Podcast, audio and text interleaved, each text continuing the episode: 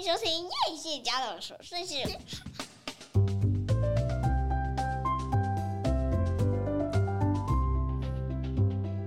欢迎收听叶谢家的琐碎事，我是 Fermina，我是夸米。啊，结果开场还是一样，还是一样，不会啦，提前大概五秒。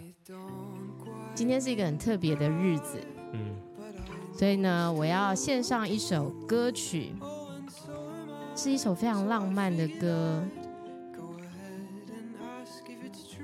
这首歌是由一个年轻的小男生唱的，他应该是男生吧？他叫 Forest Nolan，是我的美国的一个青少年好朋友推荐给我听的。然后这首歌叫做 Sinatra。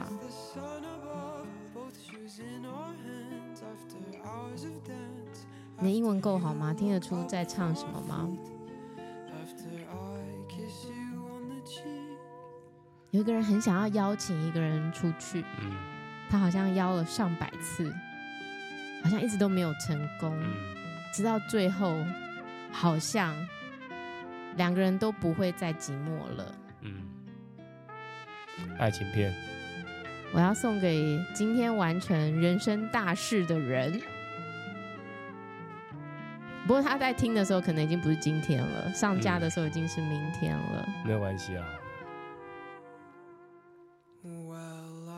每次听到这个很浪漫的歌的时候，会勾起你一些回忆吗？会啊。会大概停留在哪一个时间点？大学。大学。嗯，大学。大学真的是一个恋爱最好的季节。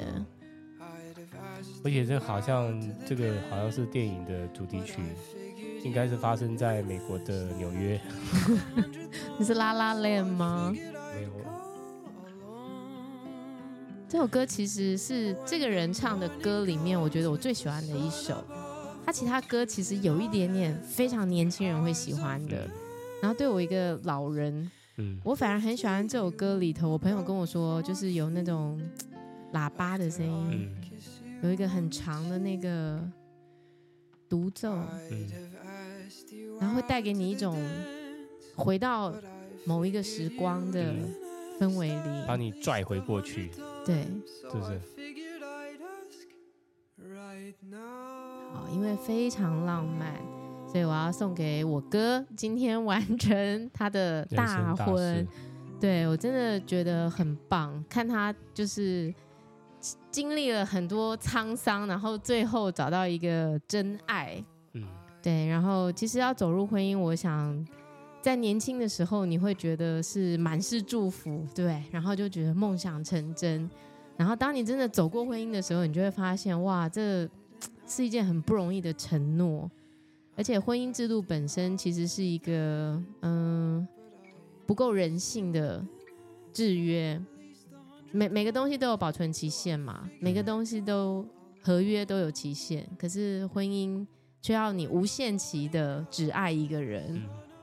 我觉得某个程度来说是非常残酷的，也就是说很难坐以待毙啦。嗯，你如果坐在那边什么都不做，嗯，然后却期待你可以获得天长地久的爱，嗯，或者是，嗯，呃，初期的时候可能不会计较这些事情，到了中后期是连计较都懒了，根本就不想计较。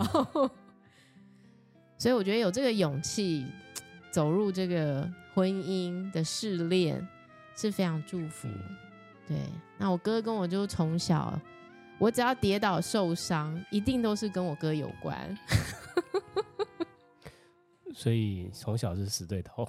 没有，我哥从小呢，就是我们就是玩伴，因为我们就只有差，呃，我哥跟我差两岁，所以就是我姐跟我差很多，所以每次只要是。一起干嘛？然后调皮捣蛋，比如说我们以前家里后面就可以烤肉，然后我们就常常偷拿妈妈那个冰箱的玉米生的，然后什么鱿鱼啊，就偷偷到后面去烤，根本都不能吃。这样会好吃吗？不会，但是你就是小孩子，你就会觉得鱿鱼是干鱿鱼是是？对呀、啊，就很傻。干鱿鱼还能烤到不好吃，也是很厉害。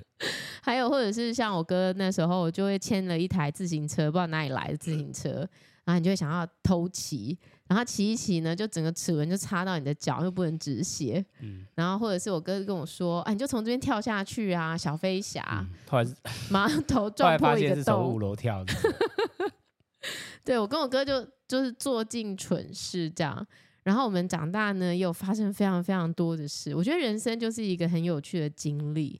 然后当你走过这些经历的时候啊，发现哥哥真的是一个非常非常好的支持，一个后盾。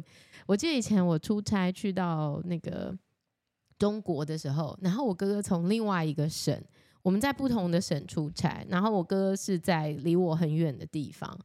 后来我好像发烧，然后我哥就搭车搭超远的车，从他的城市搭车，表示还 OK。而且我哥脚受伤，就是我哥脚被，就是我高中的时候嘛，就是打篮球，然后晚上就直接抢篮板的时候就坐在我哥腿上。嗯就抢下来的时候，害我哥那个骨头碎掉，还是太夸张了？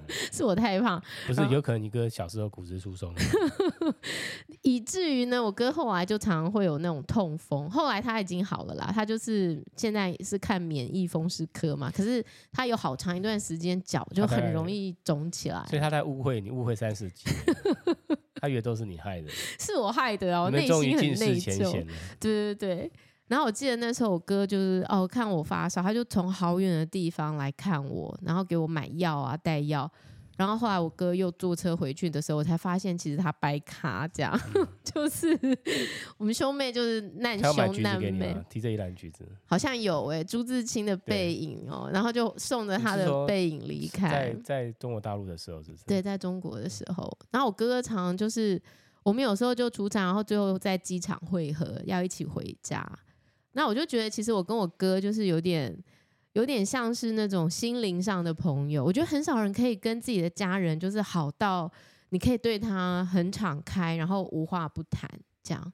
那我觉得我哥哥很幸运的，就是说在他这个人生的路走了将近快一半的时候呢，然后遇到一个非常好的。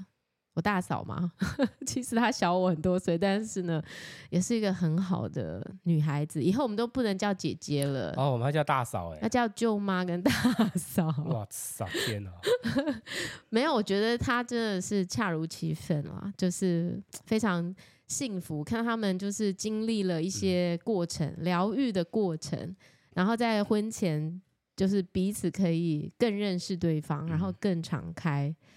嗯，因为我们都正正在经历对自我的原生的家庭对我们能造成的制约的认识，然后我觉得这是一个非常值得的过程。就是说，当你走过这一切的时候，你就可以更坦然的去面对你接下来要遇到的困难。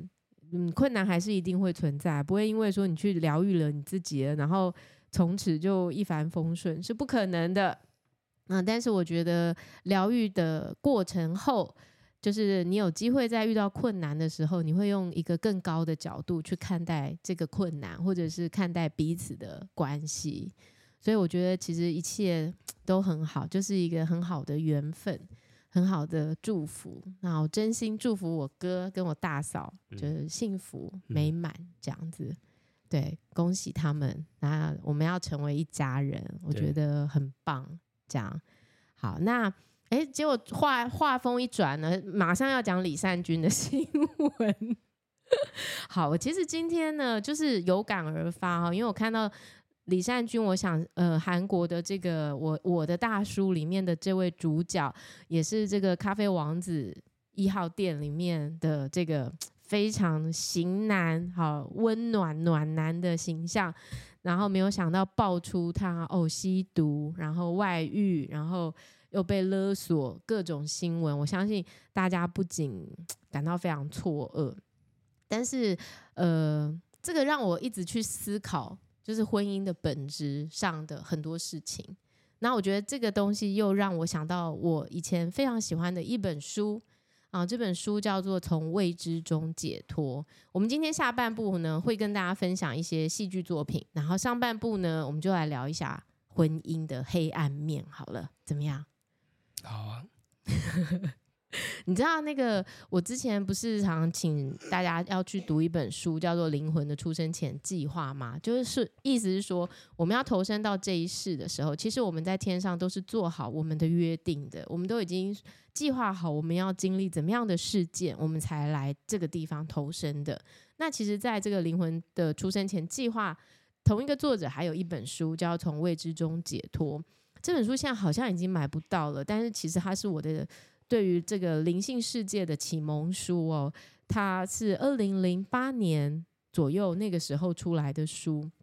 那这本书呢，跟出生前计划是一样的，就是它其实在讲的，就是说，比如说你为什么会得乳癌啊、呃？乳癌，大家大家为什么其他人不会得？为什么你会得？那一定有一个你的女性的力量的议题是你要去注意的。好，那这本书里面甚至会讲到说，为什么有些人会自杀？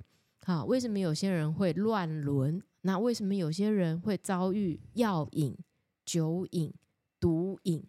对于某些东西上了瘾，这究竟是一个怎么样的设定？怎么样的安排？我觉得我现在来跟大家讲这些东西呢，不知道大家的意识是不是可以接受的？但是呢，我试着想要跟。大家先分享这本书里头的一些案例，然后他是怎么去看待上瘾成瘾这件事情的。好，那先回过头来讲这个李善均的这个新闻。嗯，我相信大家有些人可能会觉得说，哦，他可能压力很大，或者是说不管任何原因，哦，可能碰了毒，然后回不去，或者是怎么样。吼，但是我觉得，吼，在婚姻关系里头啊，其实有一个非常重要的事情是。男生的力量跟女生的力量，也就是说呢，在这个婚姻关系里头，男人还是男人吗？女人还是女人吗？如果在婚姻关系里头有一个呃非常强势的女人的时候，这时候另外一半对她还会用女人的角度来欣赏她吗？可能不太会哦。嗯，哦，是不是？比如说，如果你今天去问一个女生说：“哎，你期待的另外一半，你觉得你对她的角色的一个期待是什么？”女生可能多半会说的是说：“哦，我希望他是可以依靠的，哦，我希望他是可以感觉会保护我的，或者是我我希望他是可以承担一些责任的。”这普遍女孩子对男孩子的一个。形象当中的一个要求嘛，嗯，好，那如果说，哎，今天这个男生他都不做决定了，然后他都没有意见了，然后他事事样样都让女生去主导、去做决定，然后去成了呃没有意见的人的时候，那女生对他还会有应该有的崇拜跟尊重吗？那就反过头再来说，哎，如果今天在这个一个关系里头，那她这个女孩子的形象是非常强势的，是不准别人有其他意见的，然后是什么事情都是她扛，什么事情都是她来承担的时候，哎，他的这个对于男人，男人需要被需要嘛，或者是男人是猎猎手嘛，他们需要去猎物。那在这样的状况当中的时候，男生会不会觉得自己好像不重要了，或者是一无是处，或者是就是嗯，在这个婚姻里面好像没有话语权啊，嗯、没有决定权啊？哦，不知道你的看法是怎么样？长久下来一定会这样子啊。可是会意识到吗？还是会觉得很无力？会觉得说？啊，不管我怎么讲，你反正最后你就是要做决定，或者是我就算反应了上千遍了，嗯、可是你都觉得是我做不好，而不是你不对啊。那我们要怎么沟通？这这个沟通要怎么产生？如果是你，你会放弃沟通吗？呃，可能不会。但是我觉得这个事出有因，他可能是渐渐、渐渐、渐渐的累积造成的。对，那如果这个男的没有在一个程度上苏醒过来的话，那很危险啊。所以为什么我就说，为什么婚姻制度真的是一个不是很良善的制度？因为他就是要求一夫一妻在一个关系长长久久，可是他没有给他们任何的嗯、呃、后援啊、可能啊什么的，所以。你说的危险是说，这个时候只要有一个比较温柔的角色出现，或者是有一个比较阳刚的、比较 man 的角色出现，这段关系就是会有一点点岌岌可危，因为我们就可以在别人的身上找这个婚姻里面没有的东西吗？嗯，有可能，是不是这样？应该是这样子。所以，当一段关系出了问题的时候，有的时候可能不是外面的人的问题，可能是不是可能啦？是一定是这个婚姻基本上出了问题，早就出了问题了，对不对？就是，哎，有一句话叫什么？这时候怎么突然想不起来？哦，肉必自腐而后重生。哎，我现在怎么突然间？哎，是吗？是这样讲吗？肉必就是。肉一定是腐败了之后才会长虫嘛？嗯嗯、如果它没烂掉，虫也不会来啊，是这样。哎，这时候突然想到赵天麟的新闻，超烦的，看到他的那些图片真的是受不了。那讲回这个吸毒，哈，我们用另外一个角度来看哦，就是为什么人会吸毒？在这个从未知中解脱这本书里头的案例呢，其实是一对母子。就是说呢，他有一个儿子，然后这个妈妈呢是在医院工作的。可有一天呢，他发现他儿子竟然吸毒过量，以至于快要死掉了。结果他就赶快跟他去医院的时候呢，千万一直祈求上上天，就是说希望要救活他，因为医生当时说，吼，就算救活了，可能也是脑残了。但没有想到呢，他儿子醒来的时候，对他妈妈说。妈妈对不起的时候呢，他是很正常的。这时候你是不是非常感谢上帝？然后是不是会觉得说啊，他应该会改过自新，痛改前非？好，就差点命都要没了，差点都要脑残了，好不容易救回来，应该会勒戒成功吧？嗯、哦，殊不知在勒戒的过程呢，就送到了这个勒戒完之后，好像送到了一个可能是中途之家，还是青少年的一个地方。哎，他又吸毒过量了，为什么会这样呢？哦，为什么明明这个人不是已经应该要就是痛改前非了嘛？对不对？是不是？好，那从灵魂的角度上来看呢，啊，其实为什么人会成瘾都是约定好的，因为呢，灵魂必须透过肉身才能够去体验很多的成长，因为灵魂它是没有。情绪的灵魂其实就是，呃，我们是说更高能量的存在嘛，更高能量的存有，它可能是很轻盈的频率，它可能是光，光是没有办法从自己的情绪去体会任何事情的，所以为什么要投胎成为人？所以这个妈妈跟这个儿子，其实他们在上一世要投胎之前就已经相约好了啊，会有这样的一个议题。那这样的议题主要。为了要学得什么呢？很有趣哦。这个妈妈呢，其实是一个能量本来就很高的、意识非常高的灵魂。她借由这个事件之后呢，她发现，第一个，她永远无法改变别人的选择，她必须尊重别人的选择。也就是说，如果她的孩子还是决定他要再一次的吸毒，他是改不了这个人的，他没有办法的。他必须去尊重每一个人对于他的生命的选择，嗯这是一件很困难的事。第二个是借由这一次让他非常痛苦的事件，他成他就成立了一个协会，这个协会是专门关心那一些海洛因上瘾的孕妇以及未来他们的孩子。你想想哦，如果这个有毒瘾的孕妇最终并没有戒毒，她的孩子在出生之后。会面临什么样的命运？我相信绝对不是跟这个妈妈还可以相互依附嘛。孩子可能就要被送走，然后他可能就会产生更多的议题。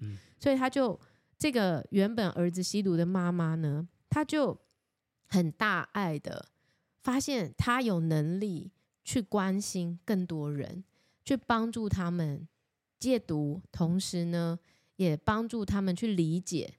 自己为什么会走到必须要吸毒的这一个程度？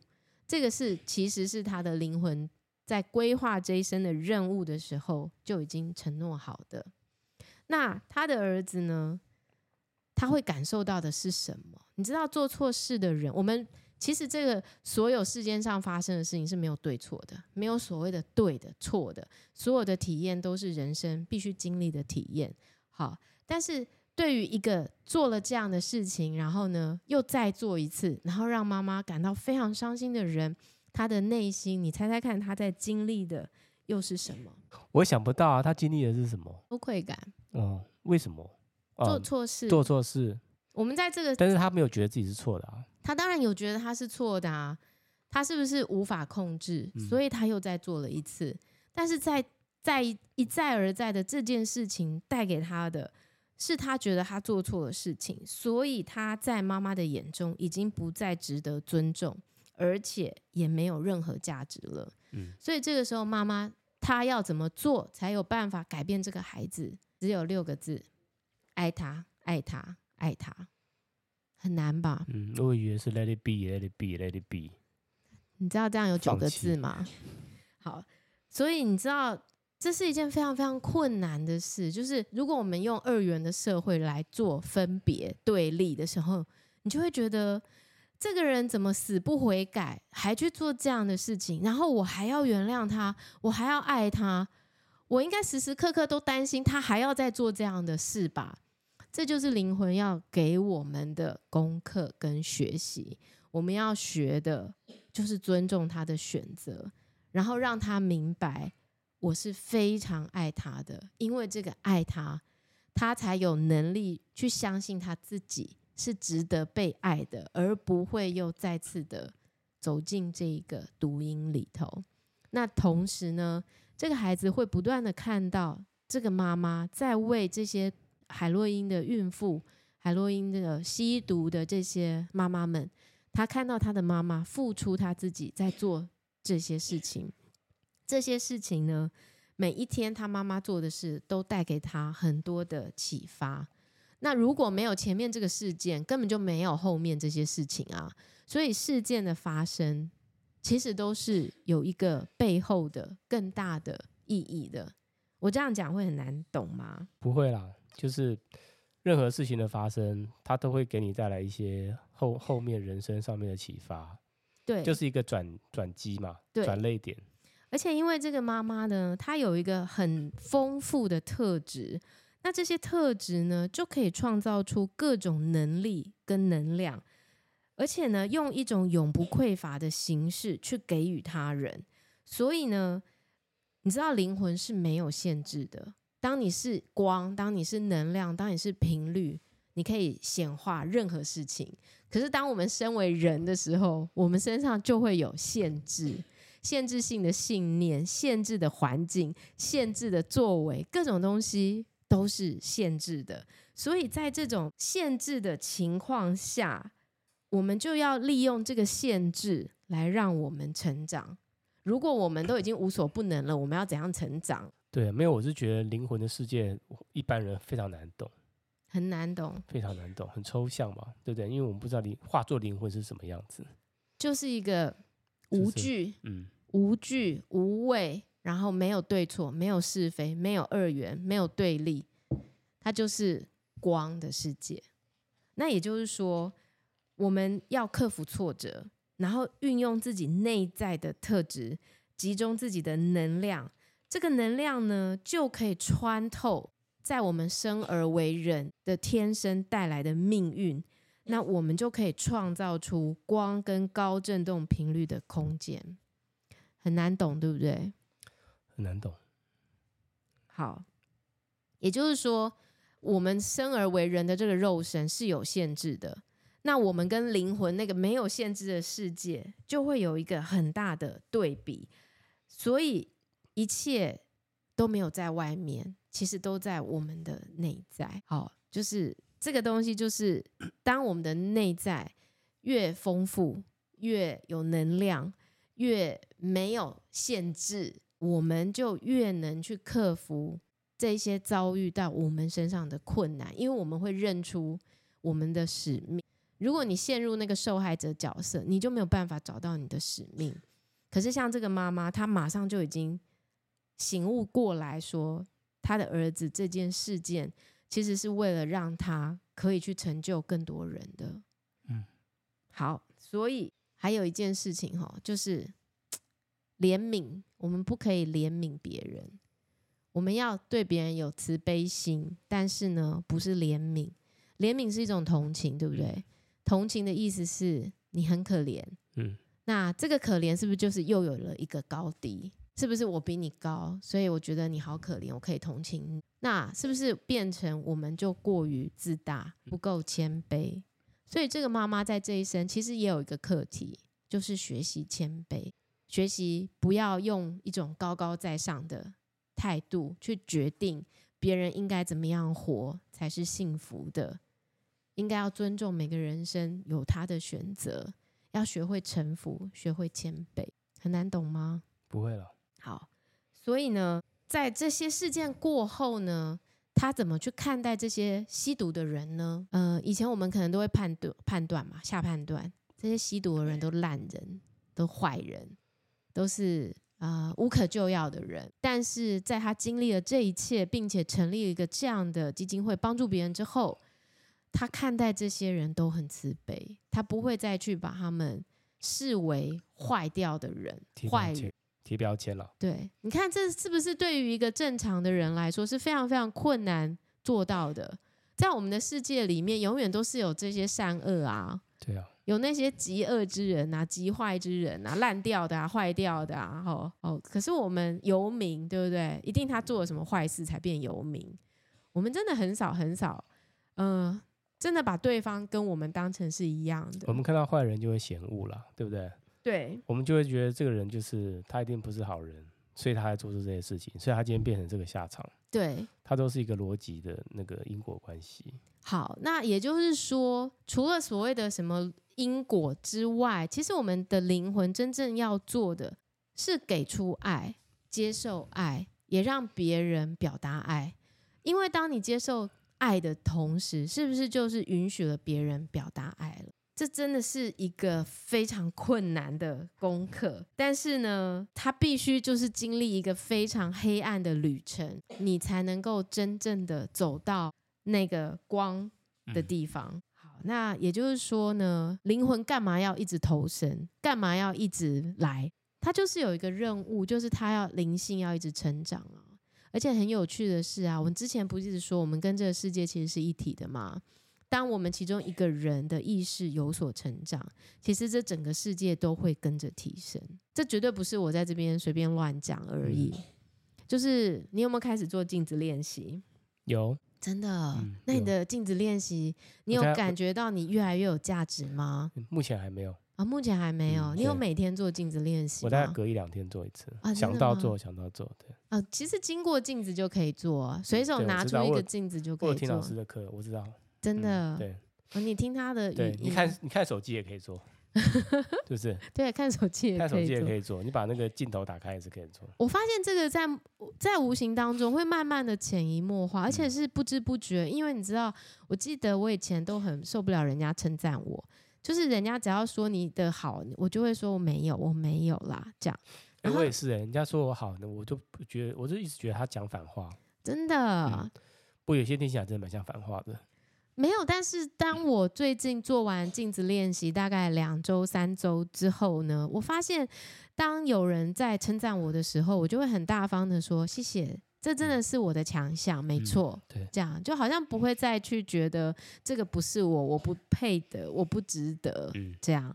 好，那所以呢，我觉得，呃，这个毒瘾的这件事情呢，其实，呃，有一个很重要的事情，就是说，它是需要被揭露。因为当一旦它被揭露，不用再隐藏的时候，嗯、其实也就是它重生的开始了。如果他不断不断的隐藏自己的黑暗面，然后遭遇到这些人的勒索，那个不能见光的东西，才是会让你的隧道口永远看不到光的来源。嗯嗯、可是，一旦这个曝光了，光进来了，其实最后就是选择了。嗯、你选择对啊，选择面对。还有就是我们要做的，就是一种尊重，我们要尊重这些选择。我们要相信每一条路都会带来觉知，那重要的呢是当中的课题，而不是那些被选择的路径。所以呢，通过这些考验给的限制，我们就会发现，我们拥有的智慧跟理解，嗯，其实是越来越稳固的。好，所以我觉得哦，就是在再重新读这个从未知中解脱，然后对应到这个为什么会有瘾头，为什么会有毒瘾，为什么会有这些事情，你会有更高的见解、更高的认识，然后你就会发现说，尊重你自己的过去是非常重要的。认识你自己，了解你自己是谁，然后好好爱自己是非常重要的事情。好，所以如果大家有兴趣的话，可以去读一下这本书，因为，嗯、呃，我觉得这本书真的真的是在你看，二零零八年离现在已经是多久以前了？二十五年吗？还是十五年前的书？没有吧？是十五年前。现在在读，还是觉得非常有智慧。嗯、呃，非常非常的具有力量，很推荐大家找来看一下，嗯、提高自己灵魂的层次。对，提高自己灵魂的层层次，而且要加强那个震动。嗯，整个地球都会变好哦，各位，好不好？跟现在跟现在响应的 ESG 观念是一样的，让地球更好。你有认真在讲这句话吗？啊、你是认真的吗？ESG 这每个公司都知道 ESG，我知道啊。哎，我不知道，家庭主妇不知道，跟我们解释一下。没有 ESG 是有点像是就是让地球更好、更环保、更绿色。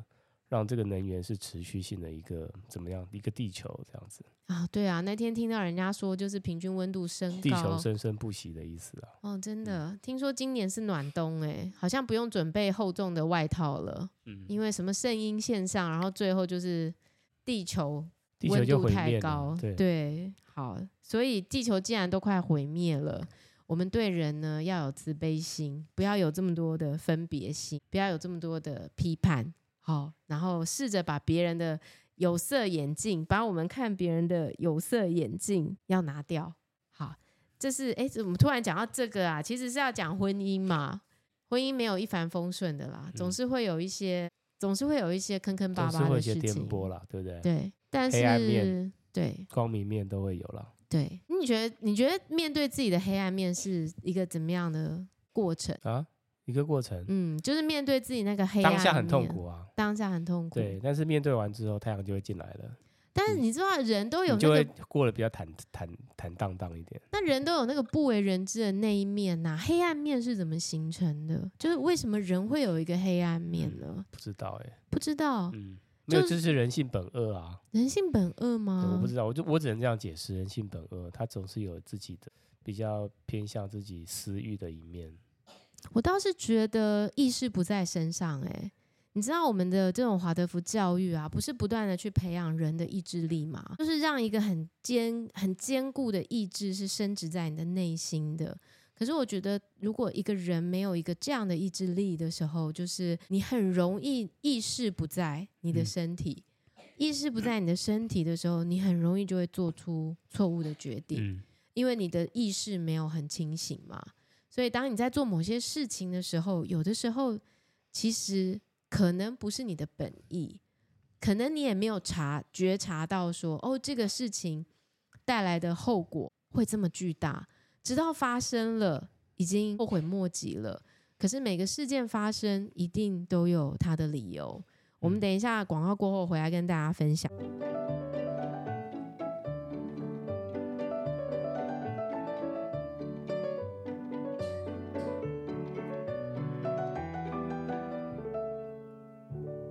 今天呢，一直伴随有那个小朋友在旁边不断的咳嗽的声音。我们家呢，最近变成了疫区。那我觉得呢，以前呢，对于小孩生病这件事情呢，我都会稍微有一点觉得，哎，实在是太无力了。为什么又生病了呢？为什么这个学校这么容易人传人，传来传去呢？直到呢，有一天呢，我的这个免疫力被培养起来之后。我才深刻的理解到一件事，就是说，其实生病这件事呢，可能是用来提醒你自己，你的免疫力是不是太弱了，或者是你的身体是不是没有好好的得到一个休息，没有好好的得到一个照顾，所以呢，你才会在别人都在生病的时候呢，你很容易的就被传染了。可是呢，如果你今天呢，对你的身体呢，有一个很好的免疫能力。就算呢遇到很多人在生病，你基本上呢可能还是稳稳的不动不动如山哈，就是不会被影响。然后像我其实在这过去的一整年呐、啊，就一直试着去做到几件事情哈，比方说刚刚有个人呢去上厕所，就竟然还冲水。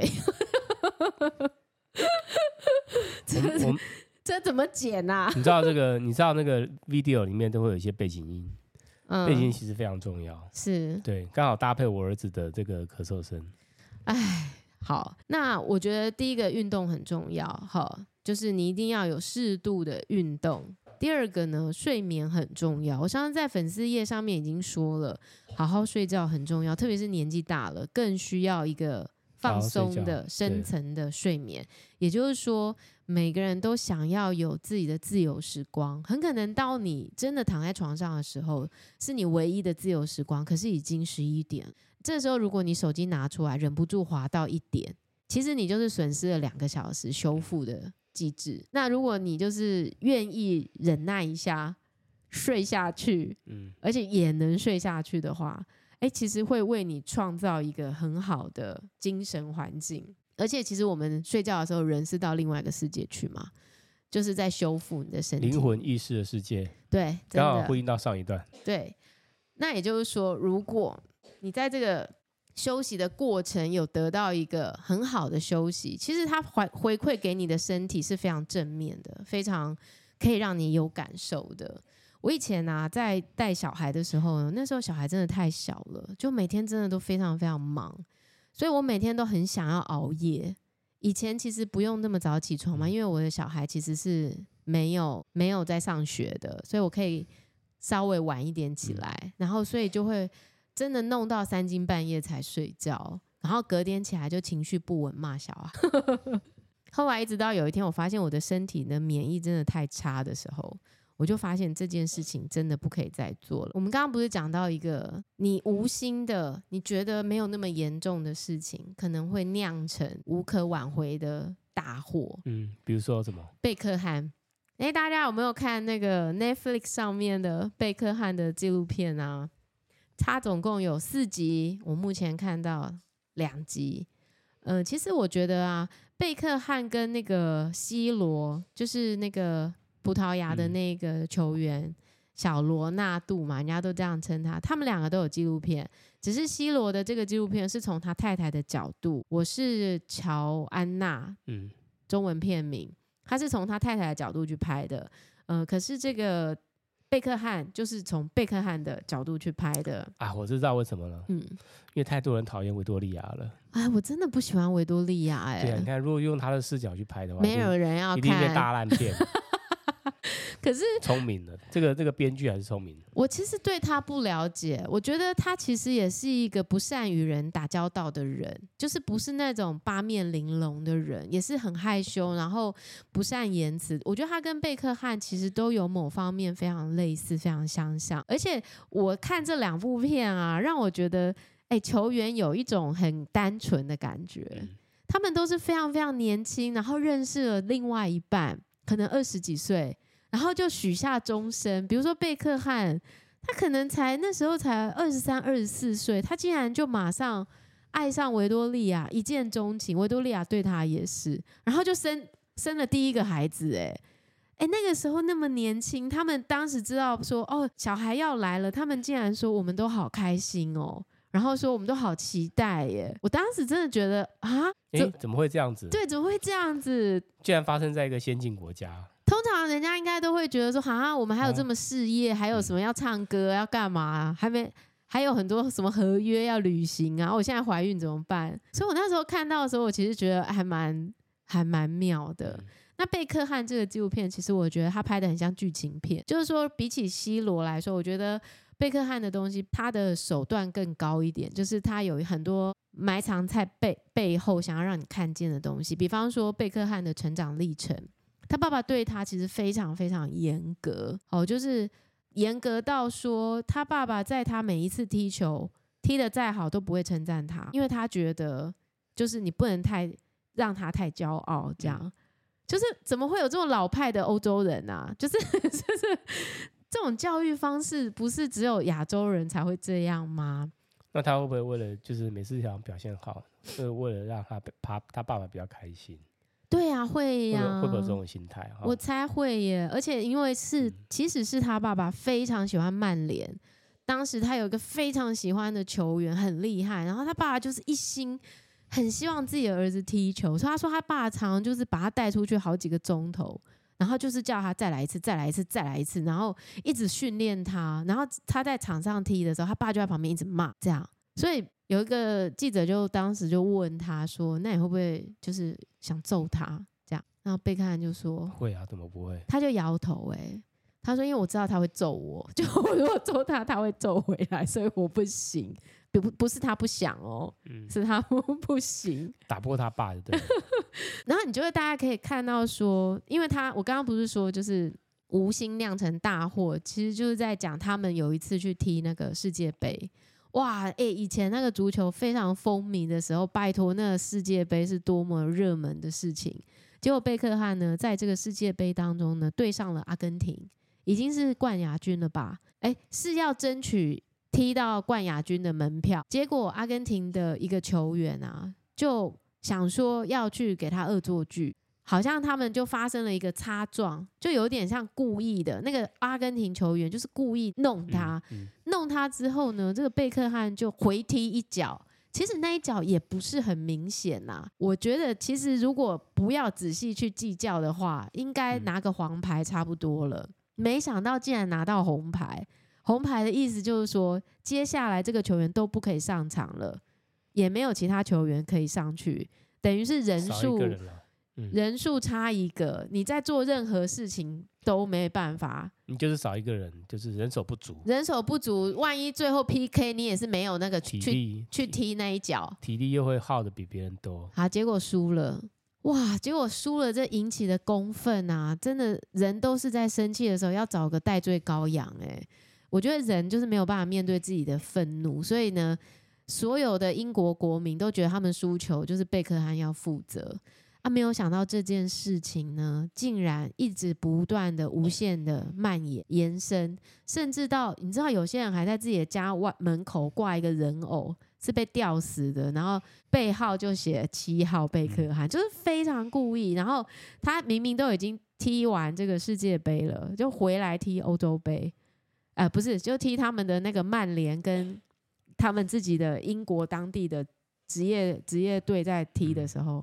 哎，所有的人都在场边骂他，哎，骂那超脏的那一种。嗯、他在前面踢，还有人丢东西之类的。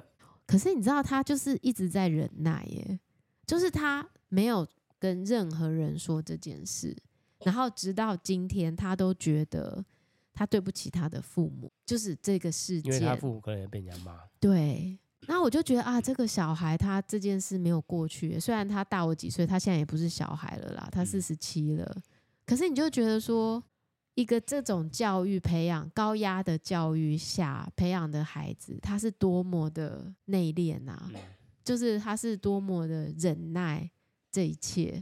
虽然他现在看起来是非常幸福，那这个纪录片里面就是在呈现他的这些过去。然后我觉得这纪录片拍的让你觉得很有趣的画面，就是他的队友。好，他自己，他的教练，嗯，哎、欸，那个好久以前那个好年轻的样子的照片、影片都还在耶，嗯，甚至是他当时喜欢维多利亚，然后追到哪里的影片画面，真的、哦、自己拍的就对了，不知道是新闻还是什么，而且还访问到当年就是一直在追他们的狗仔，那狗仔都老了，你知道吗？嗯、我就觉得哇，他的很多东西的参考价值其实还蛮，就是还蛮高的这样。哦，所以我我在这个纪录片当中，其实我觉得看到很多很细腻的东西啊，就比方说，贝克汉原来是一个非常爱整齐的人呢、欸，嗯、就他家东西都他在收。那他有没有这个纪录片有没有解释为什么他声音那么细？应该没有，你知道人不是完美的，嗯、长那么帅、那么有钱、这么高，总是会有一个缺点啊。就那声音一出来，想 说让人觉得，哎，现在老这是哪一个超俗啦？这是哪一个超出啊？我觉得他现在年纪稍大，所以呢，他的声音好像没有这么细了。可是他以前很年轻的时候，哇，他那声音真的是细到不行哎！他以为是人偶在讲话。然后他反正也有一些跟维多利亚两个相处，然后互相吐槽啊，然后也很恩爱的一些画面。但是，但我记得这个纪录片出来的时候啊，贝克汉好像曾经其实也是有外遇的，只是他一直都没有承认。就是有那有一个女孩子的存在，可是他一直都觉得说，哦，没有，没有，没有，他一直否认这个事情。可是那女的讲讲了一个她身体的特征，就是可能要非常私密部位，只有她知道这样子。但这件事情在纪录片当中好像也是被轻轻的放下这样子。对，那反正我觉得你看到他也是经历了很多。大风大浪啦，我觉得还没有走入婚姻的人吼，也可以看一下这个纪录片，看看在这个婚姻当中，他们两个生了四个孩子，哎，我觉得哇，很厉害耶。然后生完四个孩子还这么恩爱，如果不是做出来的，真的还蛮令人羡慕的。嗯嗯、就像 C 罗跟他那个太太啊，也是从好年轻认识啊。我觉得是不是因为球员都很单纯？C 罗有小孩吗？有吗？哈，有啊，他好几个哎。嗯他好，他因因因为他好像也有一些，他们那种基因特别讨人，我觉得应该要生多一点没关系。他好像有很多也是领养的哎，然后也有就是他跟看到黑人跟亚洲人的，不不是不是裘不是那个裘德呃不是裘德了说错，不是 Brad Pitt 跟那个安吉丽娜裘丽，他他的孩子就是也是很多都好像不是亲生的，哦、然后后来他。跟现在的那个太太女朋友，就是后来生了，好像一对双胞胎，哎，是一对双胞胎，好像有一个没有活下来，我有点忘记了，反正看完忘了。总之，这个纪录片总共四集，我觉得他的音乐剪辑的也蛮不错的，然后拍的很像剧情片了，就觉得还不错，还蛮好看的。那这个礼拜呢，我还有看了，哎，我这个礼拜看好多片呢。你有看到一个日本的卡通吗？你应该是不会去看日本卡通的。那个日本卡通叫做《药师少女的毒语》，它就是在讲说有一个，它是卡通啦，可是它的整个时空背景怎么拍的很像是在中国的唐朝，因为女生在里面都是这样波涛汹涌的那种画面，嗯、然后就是在讲说有一个在这种烟花巷长大的，专门配药的这种一个很年轻的药师。就有一天呢，就突然间被绑架了，就把她卖到宫里面去当宫女。可是就在这个当宫女的过程呢，因为她的这个药师的这个独特的天赋异禀，诶，她就发现到说，诶，这个呃皇上的两个妃子的孩子好像都有一点中毒的现象。那从此呢，就到了其中一个妃子的这个她的这个皇宫里面。去做一个很特殊任务的宫女，这样。那她的过程有很多那种很理性的、很科学的这种试毒的过程，然后呢，再搭配一个这个呃一个很特殊的角色，一个叫做人事的一个，这叫什么？人家都说他是宦官，但是他应该不是宦官啦，应该也是跟皇上有点关系的人。反正就是跟他有一些互动，很像人家以前啊。很像，有点像大长今的感觉啦，嗯、对。但是其实那个日本的动画、啊、拍的蛮好看的，嗯、现在只有四集，我看了三集，我觉得一个像我这样完全不看卡通的人，竟然会打开这个来看，表示 还可以啦，有一定吸引人的地方，还蛮吸引人，剧情吸引人，哦、因为它的剧情实在太太绝妙了，太奇怪了，太奇怪了，各式各样的，对。那我自己。最喜欢的一个两部片，这礼拜看到的一个是一个纪录片，哎，我真的很喜欢看纪录片。我我发现我对纪录片有一种特殊的钟情，哎，因为它就是反映了现真实的故事，对，对不对？然后很激励人心。然后这个片名，我我发现现在的电影啊，片名都取太烂，以至于你不会想打开看。这部片名叫做《陪你在山巅找勇气》，会打开的才有鬼。嗯。他其实是在讲乌克兰，乌克兰发生战争之后，有非常多人都逃到斯洛伐克。你知道斯洛伐克啊，对你是有意义的国家吗？有，我知道。我以前认识的一个好朋友就是斯洛伐克，就是捷克，你可以把它想象成捷克，只是把他们分成这个国家分成两个。哎，对，斯洛伐克跟捷克。以前我一个客人就是斯洛伐克的人，嗯、后来跑去当他们的国会议员。嗯我觉得很好笑。好，那乌克兰呢，就在描述说，因为战争的关系，所以很多人都流离失所。那这些孩子呢，他们的童年等于是被迫、被迫、被迫的赶快长大了。那个童年就是有一个很大的创伤在那里，而且太惊恐了。怎么突然间发生战争？诶，这个这个。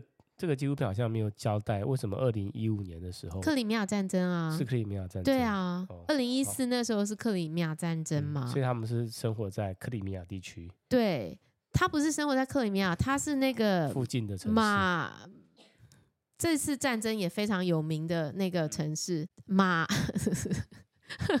叫什么忘记了，M 开头的，嗯，他就在描述说，那有一个阿嬷。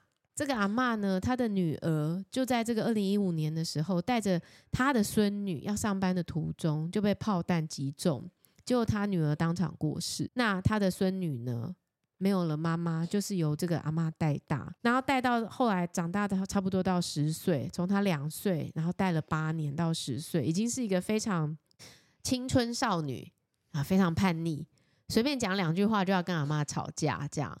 可是这个阿嬷就想要带他去奥地利参加一个营队。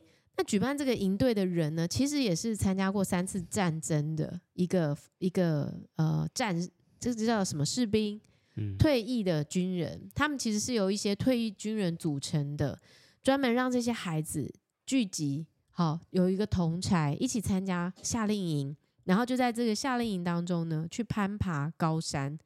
那透过这个攀爬的过程，攀岩哦，哎，攀岩，让他们有产生这个自信，不不再恐惧，不再害怕，然后加上跟着这些哥哥姐姐，大家互相有伴，一起可以让他们重新再找回这种安定的感觉。因为那个退伍军人说，其实他自己本身呢，也是有非常严重的这个创伤嘛，PDSD 啦，就是退役之后。他好像参加过三次，三次战争嘛，三次战争，有一次好像还是伊拉克的战争。对，他说他好像在伊拉克也是杀了别人的孩子，杀了别人的孩子，所以他可能内心很很怎么讲？罪恶啊，嗯、一定是很很可怕的，很愧，很就是很愧疚啦。嗯，罪恶感啊。嗯而且我相信这些军人到后来要再回到正常生活里都是非常困难的，因为都已经回不去了。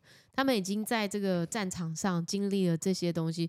乌克兰其实后来就是出现了一群军人的爸爸回到家里面都是家暴啊，就是就是那个，我觉得他们真的好可怜，就是很多东西都已经是少一片了，少一块了，都回不来。好，那。于是这个阿嬷就带着这个孙女，好去攀岩。可是，在这个过程呢，这个孙女就有很多的。哎，你有你有介绍到那个这个孙女是就是在一次炸弹突袭中。我本来不想讲这个梗。OK，好，好，那你可以把它剪掉。好，那我觉得这个纪录片呢、啊，短短三十三分钟，可是他在这三十三分钟交代了所有的事情，非常画面非常漂亮。嗯。漂亮到让你想知道这是用什么机器拍的？嗯、对，很厉害，很厉害。我马上去查，但是我查不到它那个那个画质、颗粒感，然后那个肤色，整个影片的调色，我觉得好，好漂亮啊。对，这个相机一定不简单，而且节奏也非常好。就是因为可以找到的资料，中文资料很少啦，我猜应该用其他的语言应该可以找得到。然后在当中，你就会穿插，一直看到乌克兰的人是怎么看待战争的。他们怎么去看待他们在经历的这些事情？然后看到最后，你真的会觉得战争太残酷了，战争真的不应该发生，特别是不应该发生在这些孩子的身上。每个人都应该值得一个很美好的童年，这个很美好的童年会支持他们好好的长成一个好大人。可是被剥夺了，怎么办呢？他们这个创伤要怎么去平复？我觉得他在这三十三分钟里头有一个非常好的叙事的节奏，还有一个非常好的叙事的手法，所以你很快可以看完。我自己是觉得很感很感人，但你好像没那么感动，是吗？不会啊，我觉得那个，因为我们很难去理解这个小孩子，他的小孩子的他受过的伤，到他长大之后，不是长大小，从小时候受过伤到啊，是十岁嘛，对不对？嗯、对，十岁。对啊，我觉得没有人能去理啊。是。对啊。是啊，讲完了是不是？嗯、对。我觉得，我觉得你要想的是，你在画面中看到的可能只是这些小孩，可是现在在世界各地发生的是多少？是多少的小孩他们正在经历这样的事情？你看完哦，对你的小孩可能就会突然间涌起非常多的耐心，然后就会觉得，哦，我们还可以。在这个太平盛世，然后好好的生活在一起，整天在看那个赵天林的新闻，这 你就会觉得这是什么人生，这是什么世界？好，现在以以色列都已经地面部队在开始进去了嘛，对不对？我那我们到底这个我们的生活里面到底这是什什么人生啊？怎么会有这么大的差异？吼，好，这是其中一部我觉得很好看的纪录片。最后，最后我要跟大家推荐的呢是。一个韩国的电影《神鬼海底捞》，哎，好想吃火锅，《神鬼海底捞》。现在片名一定要取这么烂吗？就是谁会想要去看这样的一部片？因为太多电影了啦。太多电影要怎么取那个名字变得很磅礴什么的。好，但是我跟你讲啊，这一部片它的团队是《极限逃生》的团队，就是曹正奭跟这个润儿演的《极限逃生》那部片也非常好笑。还有呢，导演是谁呢？导演导过《辣手警探》，好，就是我们的刘亚仁演过的。还有导过什么呢？导过我上次也有介绍过的《逃出摩加迪休》那部片，我们的那个。赵寅成先生也是有演的。这个导演的手法呢，就是他的片虽然很长，可是我觉得他非常善于这个节奏松紧的节奏。他紧张的时候，真的会让你超紧张。特别是这部片《神鬼海底捞》，还请来谁啊？金惠秀。金惠秀有没有王后伞下？大家还记得这个王后吗？还记得那个法庭戏的金惠秀吗？相当厉害。嗯，非常非常厉害，而且他在这部戏的转变呈现又是一个完全不一样的演技。这个人太厉害了，就是非常百变。看他的戏，你就会觉得永远不会觉得是在看同一个人，很厉害。然后他还找来连金雅，那导演在这个片里面呢，其实他在描述的是一个一九七零年代的一个韩国走私盛行的一个行业。那原本那个海女啊，有一群海女都是专门在，就是戴着一个面罩就下去捞鲍鱼呀、捞海鲜的这个职业。慢慢的，因为这个工业的发展起来，他们就没办法做这个工作了。于是呢，就有人跟他们介绍说，不然啦，你就来帮忙走私啦。也就是说，有些人不想要走海关，就把东西直接丢海里，那你就下去负责帮忙捞起来，就越捞越大。好，本来可能只是捞一些电视机呀、啊，好捞一些呃不想要过海关的水货的那一些平行进口，最后竟然变成在走钻石、走金子，哇，这个玩太大了，最后绝对是要出人命的，就真的是出了一个人命。没有想到在出了人命之后呢，里面的两位海女就开始翻脸了，好，因为真的是杀父杀父之仇，这有很多。必须要报的地方，那这个故事就是以一个这样的时空背景开始开展。导演拍了很多这个下海的下海的戏，我觉得他的那个海中追逐的戏拍的超好的。更让我觉得非常惊讶的是，其实金惠秀跟连金雅这两个女演员都是很怕水的，甚至有人是不会游泳的。嗯，他就在开拍前三个月特训，然后让他们。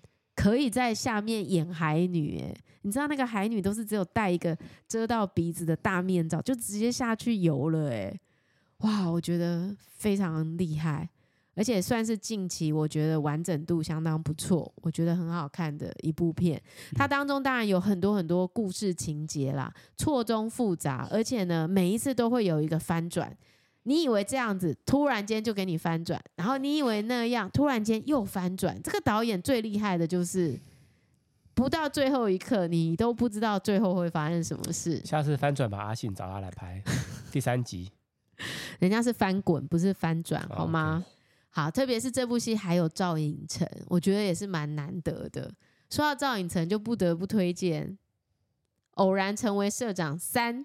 已经在 Disney Plus 上映第一集了，好，第三季在美国拍摄，在美国的韩国超市，嗯，然后这次社长们要去经营一个韩国超市，我觉得还蛮有趣的。我有稍微看一下，看了一半左右，嗯、我觉得蛮好看的。嗯、好，那今天很棒，是不是？对啊，这个礼拜看了好多、哦，我看了很多，很认真在做功课嘛，嗯、很认真在生活，很认真啊。而且我这礼拜因为有稍微平复一下我的疲惫，因为礼拜三的课。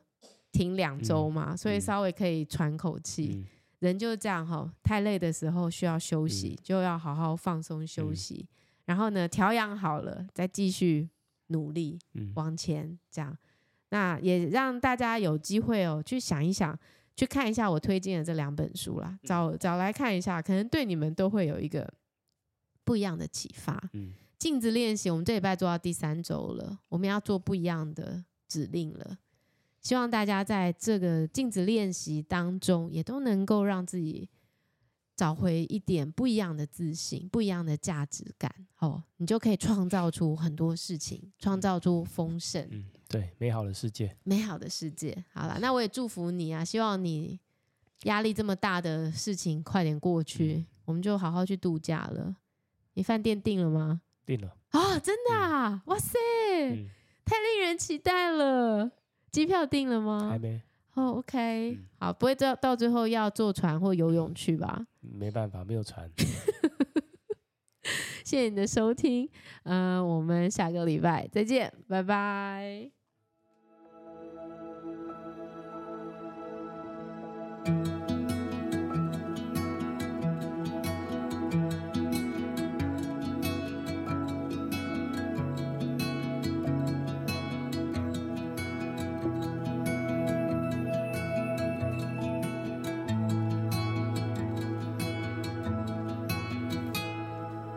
Drive through the night to lay underneath the stars. Feels like I'm dreaming to be wherever you